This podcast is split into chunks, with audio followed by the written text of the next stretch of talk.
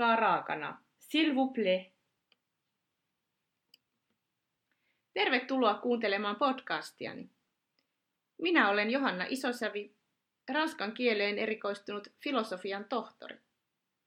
Podcasteissani käsittelen ranskan kieleen, kulttuuriin ja kääntämiseen liittyviä ilmiöitä, usein verraten niitä Suomeen. Allez, c'est parti! Tässä jaksossa vieraanani on uskontotieteilijä, filosofian tohtori Johanna Konttori, jonka tutkimukset liittyvät Ranskaan. Väitöskirjassaan vuodelta 2015 Johanna tutki Ranskassa käytyjä poliittisia debatteja, jotka koskivat musliminaisten oikeutta käyttää päähuivia ja kasvohuntua julkisessa tilassa. Keskustelemme Johannan kanssa näistä debateista ja niihin läheisesti liittyvästä laiciteen eli tunnustuksettomuuden periaatteesta – sen lisäksi puhumme uskontolukutaidosta. Lämpimästi tervetuloa podcast-vieraaksi Hanna Konttori. Kiitos, kiva olla mukana. Meillä Suomessa evankelis-luterilaisen kirkon ja valtion suhde on hyvin läheinen. Kirkolla on julkisoikeudellinen asema Suomen lainsäädännössä ja kirkko huolehtii useista yhteiskunnallisista tehtävistä osana toimintaansa. Mutta Ranskassa on aivan päinvastainen tilanne. Siellä säädettiin jo vuonna 1905 laicite-periaate, joka erotti valtion ja uskonnon. Johanna, mitä tämä ranskalainen laicite-periaate oikein tarkoittaa ja millaiset syyt vaikuttivat sen syntyyn? Laicite on loppujen lopuksi aika monimutkainen periaate, vaikka sen taustalla oleva idea on yksinkertainen – Toi sun mainitsema vuoden 1905 laki ö, on itse asiassa uskonnon ja valtion erottava laki, eli varsinaista laisiteen nimellä olevaa lakia ei Ranskassa löydy. Ö, vuonna 1905 Ranskassa virallisesti erotettiin valtio ja uskonto toisistaan.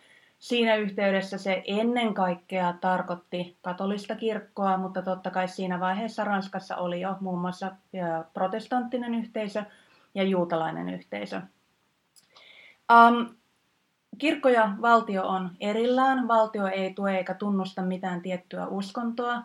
Ranskassa on uskonnon vapaus ja lisäksi äh, erilaisissa julkisissa tiloissa äh, uskonto tulisi pitää poissa. Äh, yksi merkittävä käytännön äh, seuraus tälle on se, että ranskalaisissa kouluissa ei opeteta uskontoa ollenkaan uh, vaan ajatellaan, että, että koulun tulee olla uskonnoista neutraali paikka. Uh, valtion virkamiehet, kuten muun muassa opettajat, mutta, mutta poliisit ja vastaavat, uh, eivät saa tuoda omaa vakaumustaan esille millään tavalla pitämällä vaikka risti kaulakorua kaulassaan.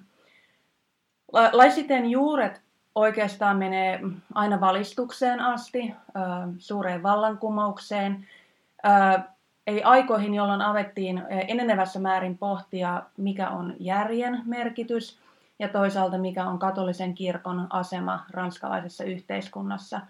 Ne kehityskulut oli aika monisyisiä, eli vallankumous käytännössä, käytännössä johti katolisen kirkon vallan poisottoon, mutta se ei kestänyt kovin kauaa, koska Napoleonin myötä tilanne muuttui ja 1800-luvulla se tilanne muuttui ja katolisen kirkon asema muuttui muutenkin useaan kertaan. Mutta ehkä niin ne ensimmäiset ö, toimet, ensimmäiset lait, jotka vaikuttaa tähän tämmöiseen laisiteen-ajatteluun, on jo 1870-luvulta, jolloin opetus siirrettiin nimenomaan valtion ö, toimialaksi, kun siihen mennessä kirkko oli ollut merkittävässä roolissa. Tähän pitää nyt tähän vielä muistaa lisätä se, että, että kun kyse on Ranskasta, niin on aina poikkeus sääntöön. Eli tota, Ranskassa on alueita, jotka historiallisista syistä ei kuulu laisiteen piiriin. Eli muun muassa Strasbourgissa yliopistoissa voi olla teologinen tiedekunta, koulussa opetetaan uskontoa ja muutenkaan tämä laisiteen idea ei siellä toimi. Mielenkiintoista. Mistä johtuu tällaiset poikkeukset sitten? Ähm, se johtuu siitä, että, että silloin kun ähm, tämä vuoden 1905 laki saatettiin voimaan, niin tietyt alueet Itä-Ranskassa, minne muun muassa Strasbourg kuuluu, niin oli osa Saksaa. Ja kun ne palautettiin aikanaan Ranskalle, niin näille alueille luvattiin, että palattiin siihen tilanteeseen, mikä oli Napoleonin aikaan, eli 1800-luvun alkupuolella. Ja siihen aikaan muun muassa tämä kouluopetus oli mahdollinen. Erittäin mielenkiintoista. Johanna, kirjoitat yhdessä artikkelissasi ranskalaisesta identiteetistä näin, liittyen vähän siihenkin, mitä äsken puhuit, että julkisessa tilassa ranskalainen identiteetti menee tasavaltalaisen ideologian mukaan kaikkien muiden ryhmäidentiteettien edelle. Historiallisista syistä johtuen uskonto on edelleen monille ranskalaisille herkkä aihe, etenkin julkisessa tilassa, sillä uskonto nähdään vahvasti yksityiselle alueelle kuuluvaksi. Taustalla on ennen suurta vallankumousta ja osin vielä sen jälkeenkin katolisella kirkolla ollut merkittävä valta muun muassa opetusta koskevissa kysymyksissä sekä pitkään jatkunut yhteiskunnallinen keskustelu siitä, mikä ennen muuta katolisen kirkon asema ranskalaisessa yhteiskunnassa tulisi olla. Ennen kuin mennään nykypäivän musliminaisia koskeviin debatteihin, niin käydään vielä vähän kauempana historiassa, kun viittasitkin äsken tuohon katoliseen kirkkoon, niin ilmeisesti Katolisella kirkolla oli aikoinaan vaikeuksia hyväksyä laissite-periaate, vaikka nyt jotkut nimenomaan vaativat, että islam ottaa mallia nimenomaan katolisesta kirkosta. Johanna, miten katolinen kirkko aikoinaan sopeutui Ranskassa tähän laissite-periaatteeseen? No lyhyt vastaus on, että huonosti. Um, jos mennään sinne vuoden 1905 lakiin, niin kyseessä oli sellainen, jota katolinen kirkko ei suinkaan heti hyväksynyt. Ja tämä laki oli myös siis sellainen, että sitä kommentoitiin Vatikaanista asti. Eli myöskään silloin, silloinen paavi ei pitänyt tätä ollenkaan hyvänä, hyvänä ajatuksena tätä ranskalaista mallia, jossa siis varsin tiukasti uskonto ja valtio erotettiin toisistaan. Et on sanottu, että, että katoiseva kirkko meni oikeastaan 1940-luvulle asti ja toisen maailmansodan jälkeiseen aikaan, ennen kuin kirkko sopeutui tähän, tähän uuteen rooliinsa, jossa sillä käytännössä on huomattavasti vähemmän yhteiskunnallista valtaa kuin mitä oli aiemmin. No, laissite-periaatteen soveltamisesta on keskusteltu viime aikoina erityisesti silloin, kun on väitelty musliminaisten oikeudesta käyttää päähuivia ja kasvohuntua – Julkiset debatit alkoivat Ranskassa vuonna 1989, jolloin erässä ranskalaiskoulussa irtisanottiin kolme koulutyttöä, jotka eivät suostuneet riisumaan päähuivejaan luokassa. Ja tämän jälkeen Ranskassa on säädetty kaksi lakiakin. Ensinnäkin vuonna 2004 kiellettiin näkyvät uskonnolliset tunnusmerkit, eli päähuivien lisäksi esimerkiksi näkyvät ristikaulakorut, joista jo mainitsitkin.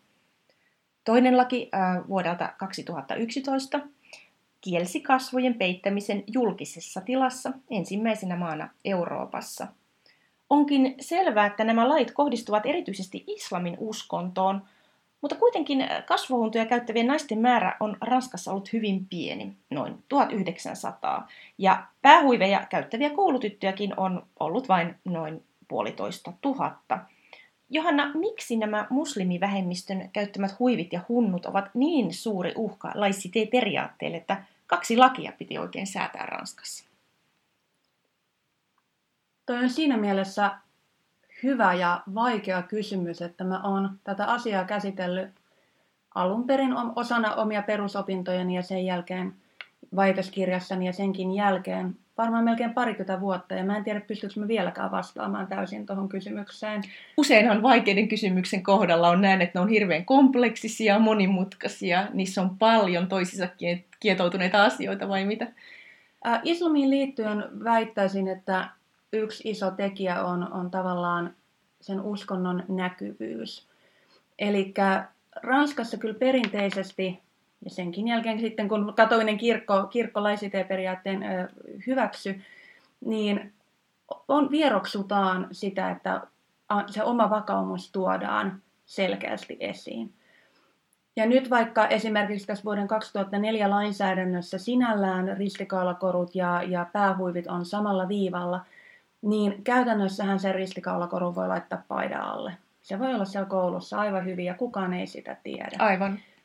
Huivi on aivan liian näkyvä vaatekappale, että sitä voisi mitenkään peittää, että sitä huivia käyttää. Sen, sitä ei oikein voi olla huomaamatta.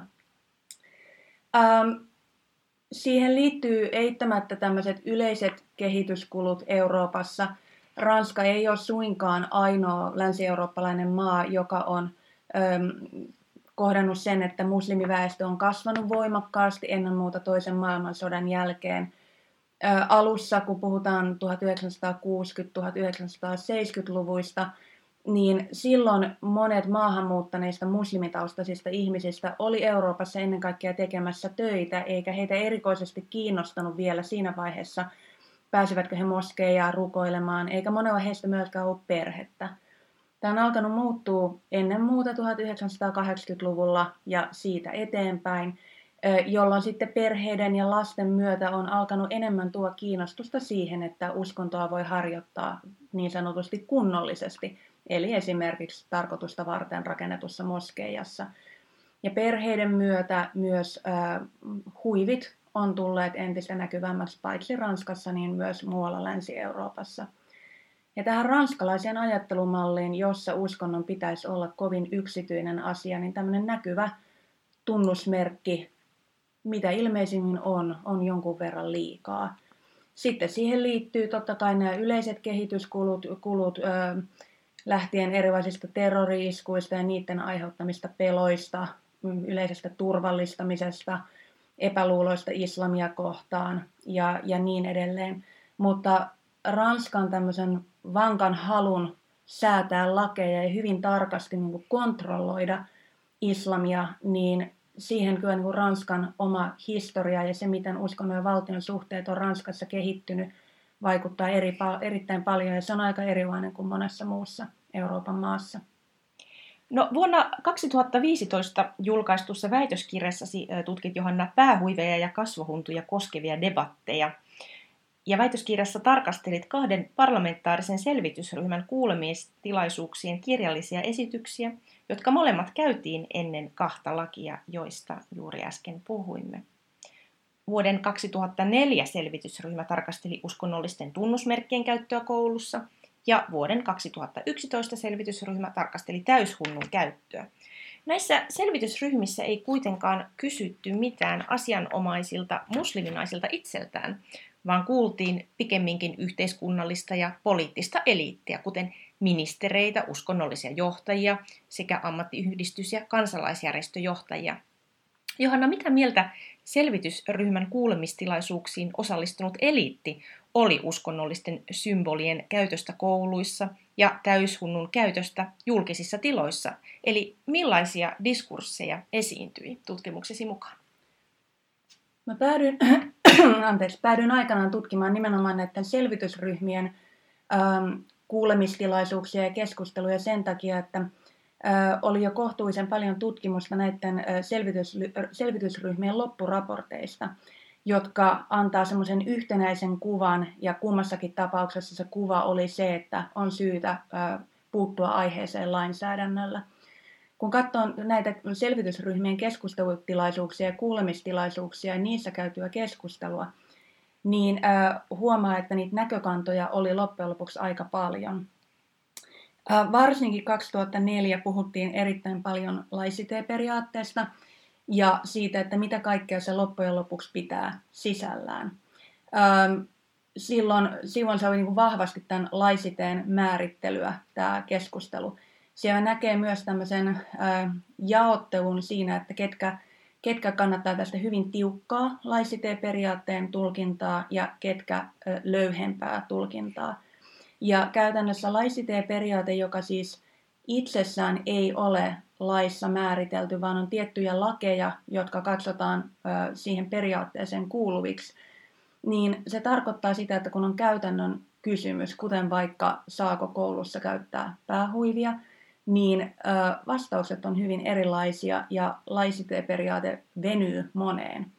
Eli esimerkkinä laisiteperiaatteella, johon yleisesti ymmärretään kuuluvaksi myös siis Ranskan motto, eli vapaus, veljeys ja tasa-arvo, nämä keskeiset ranskalaiset arvot, niin laisitieperiaatteen kautta perusteltiin sitä, että päähuivia voi käyttää koulussa, koska on olemassa uskonnonvapaus.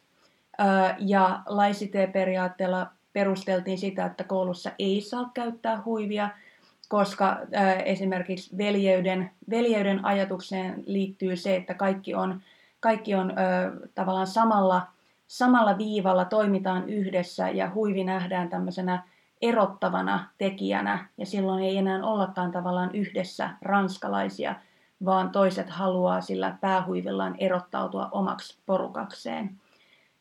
Näissä molemmissa selvitysryhmissä näkyy vahvasti se ajatus siitä, että päähuivi ja ennen muuta kasvo, kasvohuntu, joka siis myös Nikabin nimellä tunnetaan, on ongelmallinen ja liittyy tavalla tai toisella fundamentalistiseen islamin tulkintaan, ellei peräti radikalisoitumiseen ja anteeksi, radikalisoitumiseen ja väkivaltaan.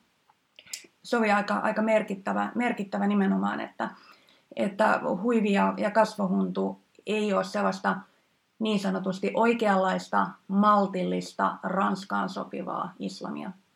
No meillä Suomessakin yksi puolue, nimittäin perussuomalaiset, ajoi huntukieltoa maahamme vuonna 2016, mutta tämä kielto ei sitten saanut kannatusta. Perussuomalaiset viittasivat Ranskaan, joka siis kielsi nämä täyshunnut vuonna 2011. Johanna, näitkö yhtäläisyyksiä perussuomalaisten diskursseissa verrattuna tutkimiisi ranskalaisiin keskusteluihin? on, niissä on paljon. Niin kuin sanoitkin, niin, niin perussuomalaiset on ihan, ihan niin kuin avoimesti viitanneet Ranskan tilanteeseen ja Ranskan lainsäädäntöön. Nythän tänä syksynä niin perussuomalaisten puolueesta muutama kansanedustaja esitti kirjallisen kysymyksen koskien burkiinin käyttöä suomalaisissa uimahalleissa ja pitäisikö siihen puuttua, käytännössä siis kieltää se. Eli määrittäätkö nopeasti sen burkiinin, Joo, jos toki, ei, ei, ei varmaan burkiini on välttämättä kaikille tuttu. Siis burkiini on, on tämmöinen musliminaisille alun perin suunniteltu uima-asu. se on tämmöinen niin kuin leikillinen sanayhdistelmä burkasta ja bikinistä. toisin kuin burkassa, niin, niin burkiinissa ei peitetä kasvoja, mutta kyseessä on tämmöinen niin kuin, pitkälahkeinen, pitkähihainen uima-asu, jossa on huppu, eli sillä saa hiukset peitettyä. Ja tota, alun perin saanut alkunsa Australiassa ja jonkun verran levinnyt maailmalle. Eihän kaikki musliminaiset sitä käytä, niin kuin kaikki musliminaiset ei käytä huiviakaan, saati kasvahuntua. Mutta, mutta Burkinista kuvitellaan, että, että se on jotenkin uimahalliin sopimatonta kangasta – Siihen viitataan usein säkkinä tai jonain vastaavana. Se on siis ihan uimapukukankasta tehty vaate. Tämä esimerkki tavallaan vaan siitä, että, että Suomessakin tämä keskustelu siis jatkuu ja, ja edelleen nimenomaan perussuomalainen puolue ja puolueen kansanedustajat nostaa tätä aihetta esiin. Ja Ranska tosiaan toimii tämmöisenä esimerkkimaana. Mainitsit tuossa aiemmin, että Ranska oli ensimmäinen eurooppalainen maa, jossa kiellettiin nimenomaan kasvojen peittäminen julkisilla paikoilla. Ja Ranska on itse asiassa ainoa eurooppalainen maa, jossa on tämmöinen selkeä kategorinen kielto käyttää uskonnollisia näkyviä tunnusmerkkejä julkisissa kouluissa. Vastaava ei ole missään muualla. Mutta Ranska on semmoinen referenssimaa, ei ainoastaan Suomessa ja perussuomalaisille, vaan muissakin Euroopan maissa, joissa on haluttu säätää esimerkiksi kasvohuntujen kielto, ja myös monessa maassa on säädetty, kuten Tanskassa ja, ja tota, ä, Itävallassa, ä, Belgiassa. Belgia seurasi itse asiassa Ranskaa hyvin nopeasti. Eli siinä mielessä perussuomalaiset tässä asiassa ä, osallistuu hyvin eurooppalaiseen debattiin ja, ja diskurssiin ja tavallaan tekee hyvin samanlaista määrittelyä kuin mitä muissakin maissa tehdään. Ja siellä, siellä se esimerkkimaa on nimenomaan Ranska. Mutta tämä ei kuitenkaan sitten saanut kannatusta. Osaatko Johanna sanoa miksi? Suomessa, Suomessa suhtaudutaan aika paljon pragmaattisemmin mihinkään päähuiveihin tai jopa kasvohuntuihin kasvohuntuja meilläkin vierastetaan enemmän kuin päähuivia, mutta Suomessa esimerkiksi monilla työpaikoilla voi käyttää erittäin hyvin päähuivia, päähuivi voi kuulua jopa siis työasuun niin, että työnantajalla on olemassa huivi niille työntekijöille, jotka sitä haluaa käyttää. Ranskassa tämmöinen ei toimisi missään nimessä, että, että se on, on näkee, näkee tavallaan valtioiden erot, jotka voivat olla aika isojakin siinä, miten suhtaudutaan uskontoon ja sen näkymiseen. Ähm, Ranska myös aika herkästi lähtee säätämään lakeja. Siltä se ainakin vaikuttaa ja tässä asiassa. Ja Suomessa ehkä, ehkä ei ole samanlaista herkkyyttä lähteä, lähteä nimenomaan lainsäädännön kautta ensisijaisesti tämän, tämän tyyppistä asiaa, asiaa ratkomaan. Jos Ranskassa ei ole kovin paljon kasvahunnun käyttäjiä, niin ei niitä kyllä ole Suomessakaan. Juuri näin. Eli, eli tota, puhutaan huomattavasti vielä vähemmistä määristä kuin, kuin Ranskassa. Eli siinä on monia tekijöitä, mutta, mutta ja meillä myös ymmärretään siis uskonnonvapaus vähän eri lailla kuin Ranskassa. Et Ranskasta sanotaan monesti, että siellä uskonnonvapaus on ehkä ensisijaisesti valtiovapautta uskonnosta. Aivan. Ja monissa maissa uskonnonvapaus ymmärretään pikemminkin niin, että se on yksilön vapaus ö, uskoa tai olla uskomatta niin, niin kuin hän itse haluaa. Ja, ja, tota, ja valtio ei saa siihen puuttua. Ranskassa se aika historiallisista syistä niin usein ymmärretään vähän toisinpäin. Kyllä. Palataan vielä tähän Ranskaan, josta, josta puhuitkin, että siellä nämä kasvohuunut siis kiellettiin vuonna 2011. Eurooppalaista islamia tutkittaessa usein on puhuttu siitä, että tämän tyyppiset lait liittyvät muslimien toiseuttamiseen.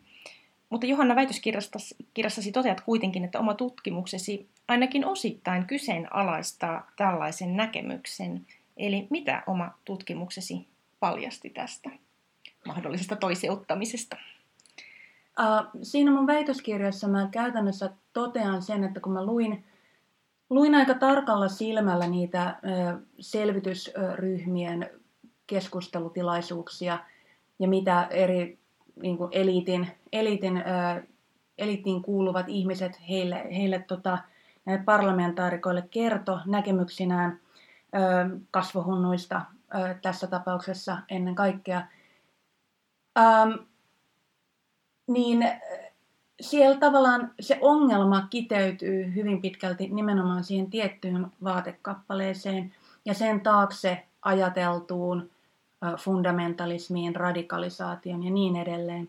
Samaan aikaan siellä on mukana aika vahva diskurssi, jossa halutaan korostaa sitä, että islam uskontona näin yleisesti ymmärrettynä ei ole ongelma, vaan on tietyt islamin ilmenemismuodot, pukeutumismuodot, oppisuunnat ja niin edelleen, jotka on se ongelma.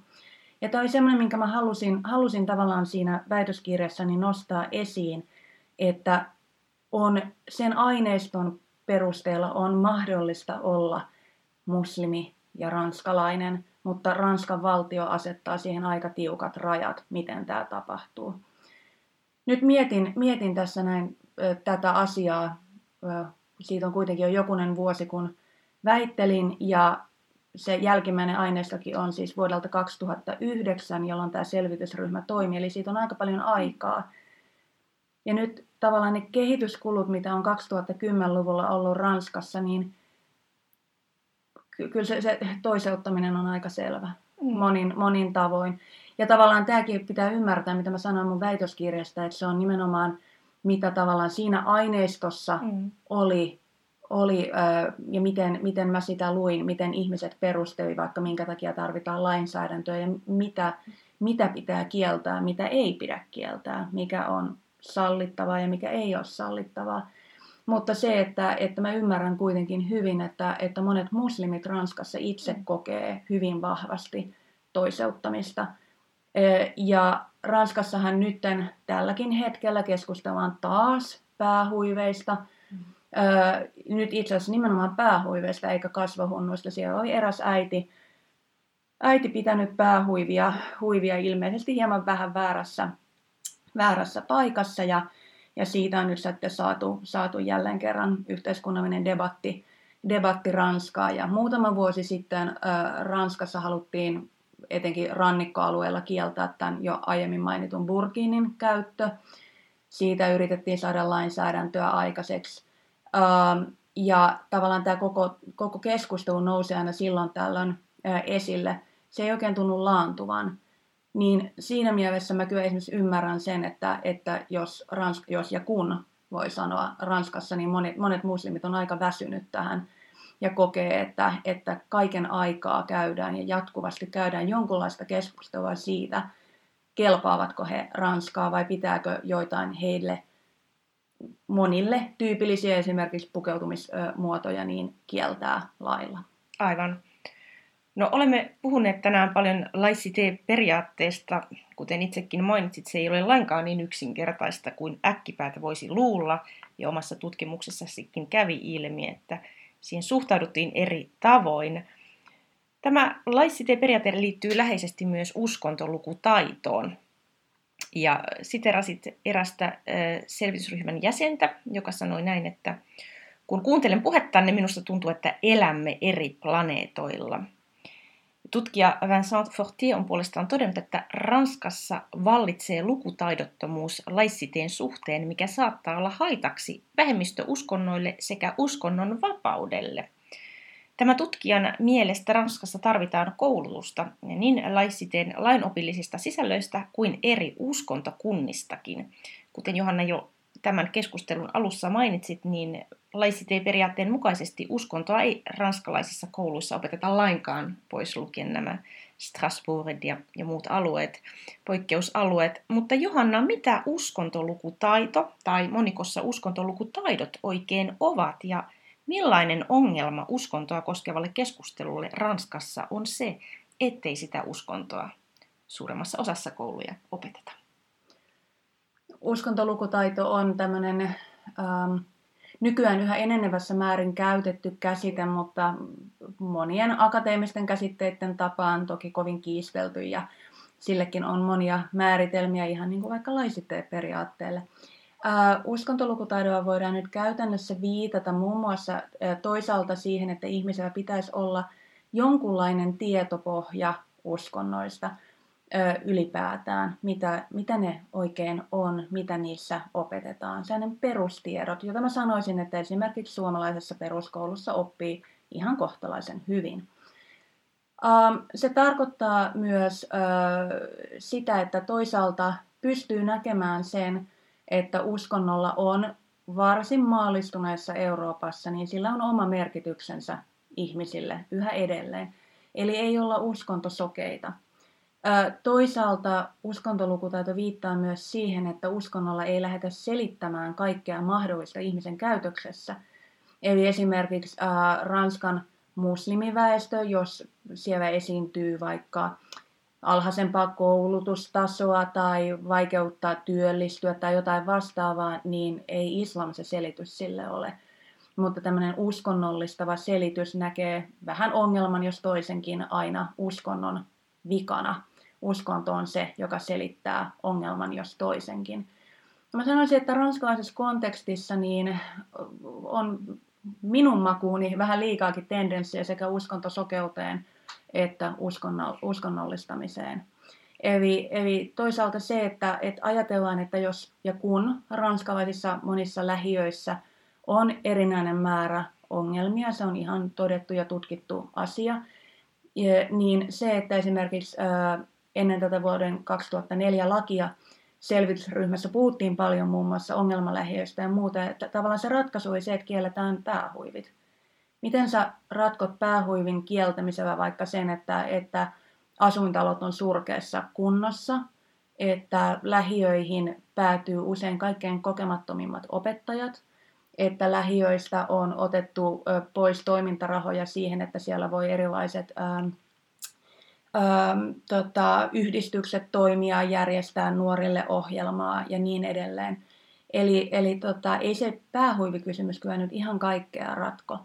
Ja toisaalta, on, toisaalta tavallaan se, että, että Ranska on siinä mielessä uskontosokea, että heti kun poistutaan kodista ja tuodaan julkiseen tilaan, julkinen tila voi tarkoittaa tietysti sekin monia asioita, mutta, mutta toisaalta kaduille ja ennen kaikkea kun päädytään jotenkin valtion tiloihin, jolloin siis puhutaan virastoista ja kouluista ja parlamentista ja niin edelleen, niin siellä se uskonto pitäisi todella pystyä pistämään taka-alalle.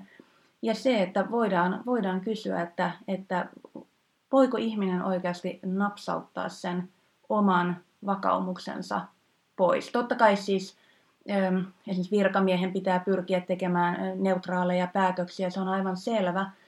Mutta, mutta se, että se Ranskassa tavallaan se vaade paikoin viedään aika pitkälle. Mutta kuten mä viittasin tuossa jo, jo aiemmin, niin, niin Ranskassakin tosiaan siis ymmärretään tämä aika eri tavoin eri, eri henkilöt. Eli se, että siellä on tämmöinen selkeästi tiukka linja olemassa ja sitten siellä on paljon tämmöinen joustavampi laisite-periaatteen äh, ymmärrys, johon sitten jotkut on todennut, että voi sisältyä jopa jonkunlaista monikulttuurisuuden ymmärtämistä. Monikulttuurisuushan ei sinällään ole yhtään ranskalainen asia, koska kaikki on ranskalaisia. Että siellä ei ole ranskalais-marokkolaisia tai ranskalais-suomalaisia, vaan ranskalaisia. Se on aika erilainen malli kuin meillä. Mutta se, että miten, miten näitä tietoja ja taitoja voidaan sitten hankkia, niin kyllä mä sanoisin, että koulu on yksi keskeisiä paikkoja, missä niitä hankkia. Ja Ranskassakin ollaan tavallaan hyvin ylpeitä, ylpeitä siitä niin kuin omasta koululaitoksesta ja miten siellä opetellaan tasavaltalaisia arvoja ja niin edelleen. opetellaan olemaan hyviä ja aktiivisia kansalaisia. ja se on ihan, ihan hyvä, mutta että, että voisiko ajatella, että, että aktiiviseen kansalaisuuteen kuuluu myös sen ymmärtäminen, että, että ainakin osan ihmisten elämään vaikuttaa myös uskonto. Onko siellä minkäänlaista keskustelua tai vaatimuksia siitä, että jonkinlainen katsomus-niminen oppiaine tulisi ottaa opetusohjelmaan? On, on siellä ollut keskustelua siitä, että, että koulu ei anna riittäviä valmiuksia.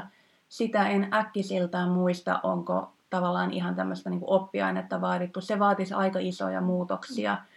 Ö, nythän ö, muutamissa oppiaineissa, kuten historiassa, niin opetetaan nimenomaan tämmöisiä niin historiallisia faktoja uskonnoista, kuten vaikka islamin leviämistä aikanaan, alkaen, alkaen Mekan Medinan ympäristöstä tai sama kristinuskoon liittyen. Mutta tähän ei liity ainoastaan islamiin, että, että Ranskassa on pohdittu muun muassa sitä, että miten, miten ö, nuoret ja, ja miksei vanhemmatkin ymmärtää vaikka, vaikka ranskalaista taidetta vuosisatojen takaa, joka on tavattoman kiinnittynyt katoliseen kirkkoon. Et miten, miten ymmärretään viittauksia raamatun tapahtumiin ja muuta, jos ei ole sellaista niin perusyleissivistystä siitä, mikä raamattu oikeastaan on ja mitä siellä noin suunnille edes puhutaan. Aivan.